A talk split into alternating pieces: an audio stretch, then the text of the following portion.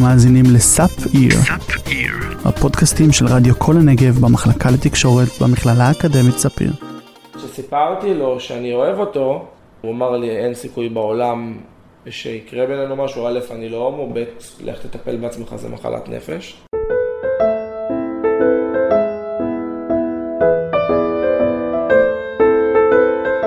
ברוכים הבאים אל הפרי האסור, פודקאסט על התנגשות בין מיניות לדת בעולם הדתי והחרדי. אני שמעון, אני בן 28, גדלתי בבית דתי-לאומי, והיום אני על הרצף הדתי. גדלתי בדרום, בגן יבנה, משפחה מרוקאית קלאסית, אימא גננת, אבא היא עבודה לא ברורה עד היום. יש לי אחות אחת, כשאני נולדתי, אימא שלי אמרה שהיא לא רוצה עוד ילדים, מאוד לא קלאסי למשפחה מזרחית אה, דתית, אבל אה, ככה יצא. אה, בית של המון חום ואהבה, יחסית פתוח. אבא שלי היה מאוד מאוד פרימיטיבי, מזרחי קלאסי, ממש כמו שחושבים. אמא שלי גם אמרה לי, אל תספר לו, זה ישבור לו את הלב. היא אמרה לי, עד שאתה לא עושה עם זה משהו, אין מה לספר לו. זה לא יעזור.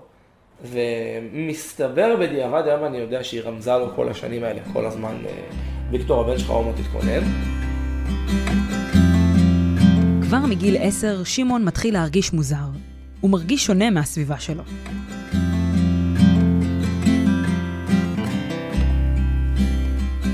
ילד חמוד, מתוק, מאוד מאוד מודע לעולם. כמו שאמרתי, הבית שלנו מאוד מאוד פתוח, מדברים על הכל. ובאתי לאימא שלי, אמרתי לה, אימא, משחקים בכיתה תופסת נשיקות. ואני רוצה לנשק את הבנים ולא את הבנות. ואז אמרו לי שזה מוזר, אמרו לי שלא צריך להיות ככה. אז אימא שלי אמרה לי את המילה הומו, לא ידעתי מה זה. זרקו את זה פה ושם בכיתה, אבל לא הבנתי. ואז אמרתי לה, אבל אני לא. אז אמרה לי, אתה תהיה מה שאתה רוצה להיות ולא משנה מה, אני אוהבת אותך. ובאמת, במהלך החודשים, שנים אחר כך, באמת הבנתי שזה נכון. לא נתנו לנו בבית דרך דתית מאוד ברורה, ונתנו לכל אחד לבחור את המקום שלו. זאת אומרת ששום דבר לא נעשה בכפייה. ואני בחרתי באמת להתחזק סביב גיל 16 עד 18. התאהבתי בבחור דתי בישיבה ובתנועת נוער, קראו לו הלל, הוא היה מדריך שלי בתנועת נוער, הוא לא הומו, יותר נכון ככה הוא טוען. אני חייב להודות שאז לא קישרתי מיניות ואהבה ביחד. האהבה אליו הייתה במרכאות אפלטונית, למרות שלא באמת. זאת אומרת, כן נמשכתי אליו, היום אני יודע להגיד שנמשכתי אליו. כשסיפרתי לו שאני אוהב אותו, הוא אמר לי אין סיכוי בעולם שיקרה בינינו משהו, א', אני לא הומו, ב', לך תטפל בעצמך, זה מחלת נפש. ואז כדי שנישאר חברים, אז שיקרתי לו שאני עובר טיפול.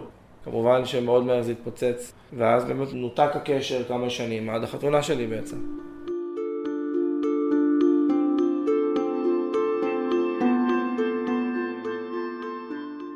בישיבה אצלנו היו כל מיני אנשים שהכרתי, אקראיים בני גילי בדרך.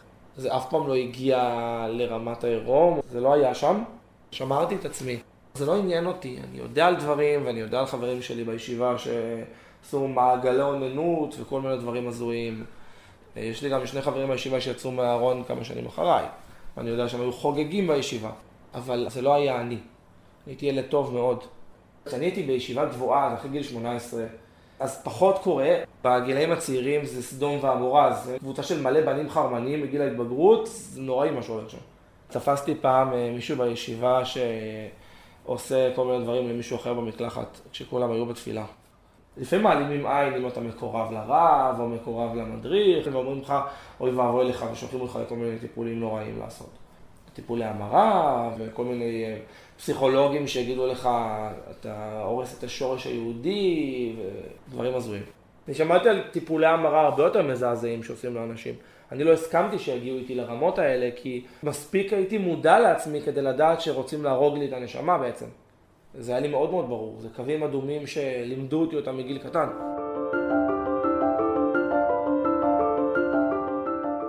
למרות שהיה ברור לכולם שמגע או קשר כלשהו בין גברים הוא דבר אסור, זה לא עצר את שמעון. זה היה בגיל 19, מול בית הכנסת בבית הכרם בירושלים, בשעה 4.34 בבוקר, עם בחור שגדול ממני ב-13 שנה. יצאנו חודשיים, מסכן חודשיים, לא הסכמתי להתנשק איתו, כי באמת גדלתי שלא מתנשקים עד שזה משהו רציני. והוא חיכה לי והיה מהמם. אני הייתי בהלם, אני לא הבנתי מה עושים. באמת שלא ידעתי כלום. אני זוכר שאחרי שהתנשקנו, בכיתי וכזה פתאום, רגע, מה קרה פה עכשיו?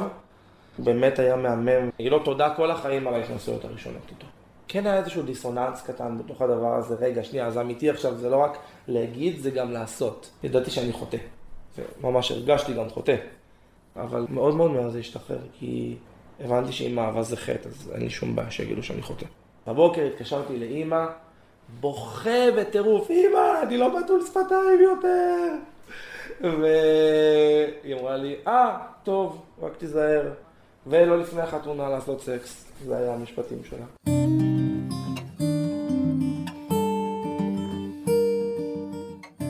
הסיטואציה המינית הראשונה שלי הייתה באזור גיל 20, באופן אירוני עם ערבי. זה היה נוגד את כל הערכים שלי, מצד שני זה נורא קל כי הוא גוי, ואין איסור לשכב עם גוי, אז היה לי מאוד מאוד קל. עד גיל 20, שמעון לא שיתף את אבא שלו במה שכולם כבר ידעו, וכשהרגע הזה הגיע, הוא תפס אותו לא מוכן. אני לא זוכר כי הייתי שיכור. אבא שלי אומר שזה היה בסגנון, אבא, אתה יודע, הייתי אתמול עם איזה מישהו, אתה לא מבין מה היה שם, כזה. כאילו, הכי בוטה שאפשר, שזה לא מתאים לסיטואציה שהייתי רוצה לצאת מהארון בפניה. אה, והוא לא האמין לי כי גם הייתי שיכור, אבל מצד שני הוא קיבל את, ה, את הבום, ובאמת הוא שאל אותי בבוקר שלמחרת, תגיד, מה שאמרת אתמול נכון? שאלתי אותו מה, ואז הוא אמר שאתה אוהב שלוש נקודות. ואז פשוט אין לאן לברוח יותר. אמרתי לו, כן, זה אני. נעים מאוד אבא. והוא בכה המון, והוא אמר לי, אין מצב, לא הגיוני, אתה לא הומו, הומואים לא מתנהגים כמו שאתה מתנהג. ומצד שני, זה הפך להיות uh, ציני בבית. הוא לא זרק אותי מהבית, והוא לא uh, קרע בגדים והגיש דר על החיים שלו, זה לא היה שם, אבל uh, האכזבה והמשפט מאוד ברור, אני לא מקבל את זה, שלא תטעה. זה לא משהו שאני הולך להעביר לסדר היום. שנים אחר כך, במרכאות שנים, שנה, שנתיים, שלוש, אנשים שיצאתי איתם כן באו אלינו הביתה. אבא שלי אף פעם לא ניהל איתם שיח בשום מצב. שלום, מה נשמע? בשולחן שישי עם פרצוף ומלפפון חמוץ תמיד. ואז אה, שמענו אותו אומר לגיסי היום משהו על הומואים, ואז הצבתי לעובדה. אמרתי לו, אבא, יש לך שתי אופציות. או שאתה מקבל ב-100% או שאותי אתה לא רואה פה בבית יותר. היום אני מבין שזה קצת לא פייר לעשות לו את זה. מצד שני, במקרה שלו זה באמת מה שעזר. באמת לא באתי שלושה שבועות הביתה ולא דיברתי איתו. לא רק זה, גם הכרחתי אותו לבוא להתנצל בפניי פנים מול פנים עד ירושלים. הוא באמת עשה את זה. ולקח לו עדיין תקופה. היום אבא שלי שגריר הומואים הדתיים ביישוב. הוא מגן עליי וגאה בי, ויש לי הורים מהממים. אבל כן, זה תהליך, הוא למד בזכות הדבר הזה לקבל אנשים אחרים ולהיות יותר פתוח.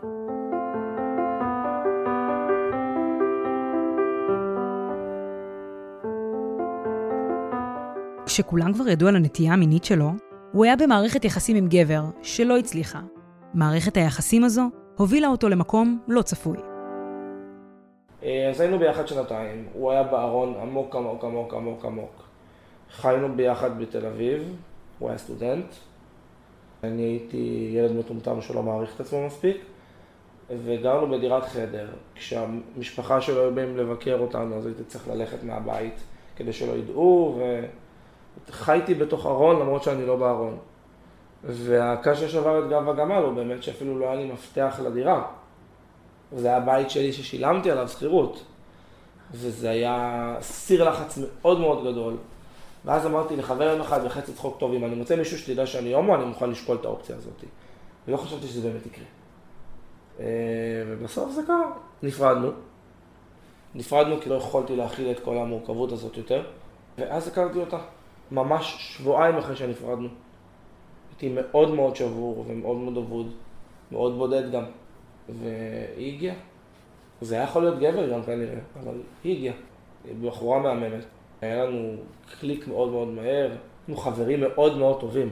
כן אמרתי לעצמי שמאוד מאוד מהר, ברמת הדייט השני, שהיה יום אחרי יום, ידעתי שאני הולך לספר לה שאני הומו, בסוף הדייט אמרתי לה, טוב תקשיבי, אני רוצה לדבר איתך על משהו, והיא, לא, אתה הולך להגיד שאתה לא רוצה להמשיך, כי הייתי נוראית בדייט, מה? אמרתי לה, לא. אני רוצה להגיד לך שאני הומו, שתדעי. היא הייתה בהלם, ואז היא אמרה, זה נורא העליב אותי, אני חייב להודות, ידעתי. ואז אמרתי לה, טוב, אז, אז ביי. אז היא אמרה לי, אני רוצה לשאול אותך שאלה, האם אתה חושב שאתה מסוגל אה, לנהל אורח חיים כאילו אישה? דיברנו ואמרתי לה, אני לא יודע להגיד לך איך ומה, מעולם לא שכבתי עם אישה, אני יודע שאני לא נמשך אליכן בשום צורה, אבל אני כאן, אני כאן איתך ללמוד את זה, ויש לנו בחירה להחליט, ולקח לנו עשרה חודשים להתחתן, לא התחתנו מהר. גם שמרנו נגיעה כהלכתו. הכל היה כמו שצריך, כמו שחלמתי תמיד באיזשהו מקום, כאילו, ככה זה צריך להיות.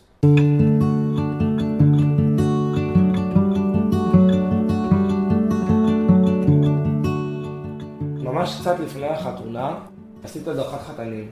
והדרכת חתנים אחרת, כי זה לא הדרכת חתנים של סטרייטים. ובאמת, ככה קושרים לך גומיה ליד, ואומרים לך שכל פעם שאתה מרגיש משיכה לגברים, אתה צריך למשוך לו גומיה ולהכאיב לעצמך. ובהמשך אה, דברים מזעזעים אפילו יותר.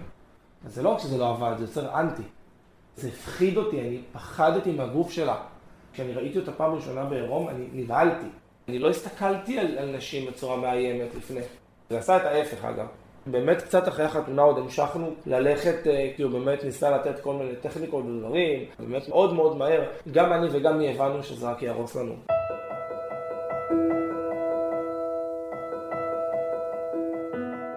שלושה שבועות לפני החתונה היה לנו משבר מאוד מאוד גדול, גם בלחץ של החתונה וגם שאמרתי לה, רגע, אבל איך ומה ומו והמון המון לחץ. חבר הרגיע אותי, אמר, זה לחץ שלפני החתונה, תירגע, הכל בסדר. ושוב זכרתי, שנינו בוחרים להיות כאן.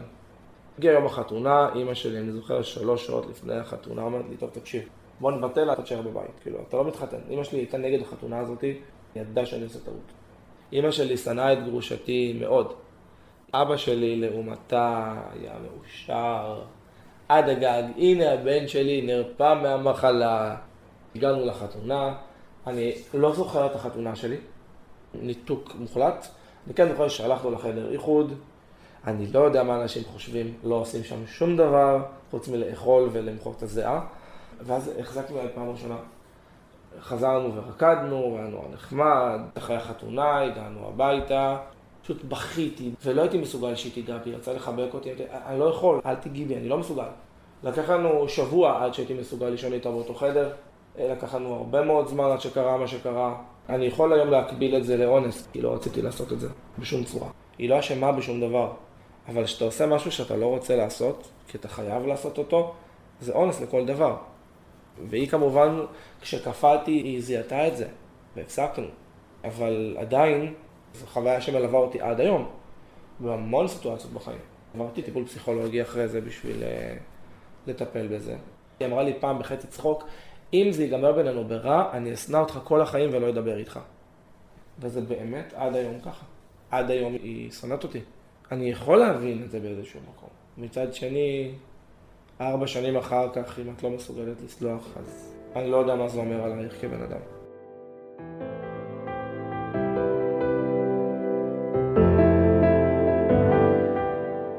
נראה שהיא הרגישה שהחיים שלה הולכים להתפרק ולהשתנות מקצה לקצה. ושמעון, שמעון כנראה הבין את מה שהוא הרגיש כבר הרבה מאוד זמן. אני יכול להגיד שתהליך גירושין הוא תהליך מזעזע. אצלנו בבית יש מנהג ברברי ונוראי שכשבן אדם מתגרש, אז אסור לו לבוא לבית של ההורים שלו ואסור לאף אחד להיות איתו. הייתי לבד באותו יום. באתי הביתה אחרי שהשפילו אותי ברבנות ואמרו לי כמה אני חוטא ועלוב וכמה הרסתי לה את החיים ואתה רואה אותה, אתה צריך להגיד לה מגורשת, מגורש, מי אני שאני אגיד לה דבר כזה? היא לא רכוש שלי, היא לא חפץ שלי. והרבנים שמסתכלים עליך בצורה מזעזעת, אמרתי, אם זה הפנים של הדת, אני לא מוכן להיות שם.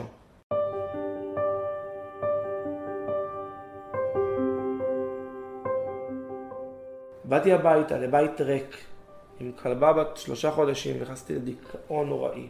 לא קמתי מהמיטה, לא יכולתי לצאת מהבית. הייתי לבד, לבד פיזית ורגשית, והייתי בדירה של שנינו שעולה 5,000 שקל בלי עבודה, ולא יכולתי לממן את הבית. צריך לקום מאפס. ולצאת ולבנות את עצמי מחדש. בלי חברים, בלי אף אחד שתומך בי, ועולם שלם שכועס עליי כי עשיתי כתבה לספר את הסיפור שלי כדי שאנשים לא יעשו את מה שאני עשיתי, שלא יתחתנו, שלא יהרסו לעצמם ולעוד אדם נוסף את החיים. הוציאו את הכתבה הזאת מהקשרה והרקו עליי ברחוב אנשים שראו את הכתבה. מדינה שלמה שנאה אותי על הדבר הזה, שבבחירה, ואני גאה בבחירות שלי בחיים. אבל עדיין, עשיתי טעויות, כולם עושים טעויות. לא היה שום סיבה בעולם לשנוא אותי על הדבר הזה. אני מאוד מאוד כועס על העולם הדתי עד היום.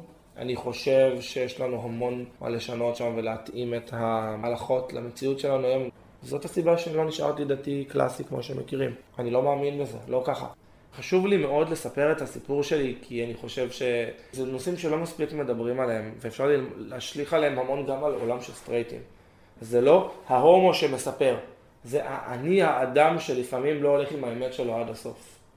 כל אחד יכול להתחבר לסיפור הזה מהמקום שלו. אם זה מקום של אה, כמה אדם ילך רחוק כדי שיראו אותו וירצו אותו, או כמה בודד הוא יכול להיות, ומאיזה מקומות הבדידות יכולה להוביל אותנו כבני אדם. אתם האזנתם לפודקאסט הפרי האסור בהגשתם של שילת אזולאי ושיר איצקוביץ'. נתראה בפרק הבא.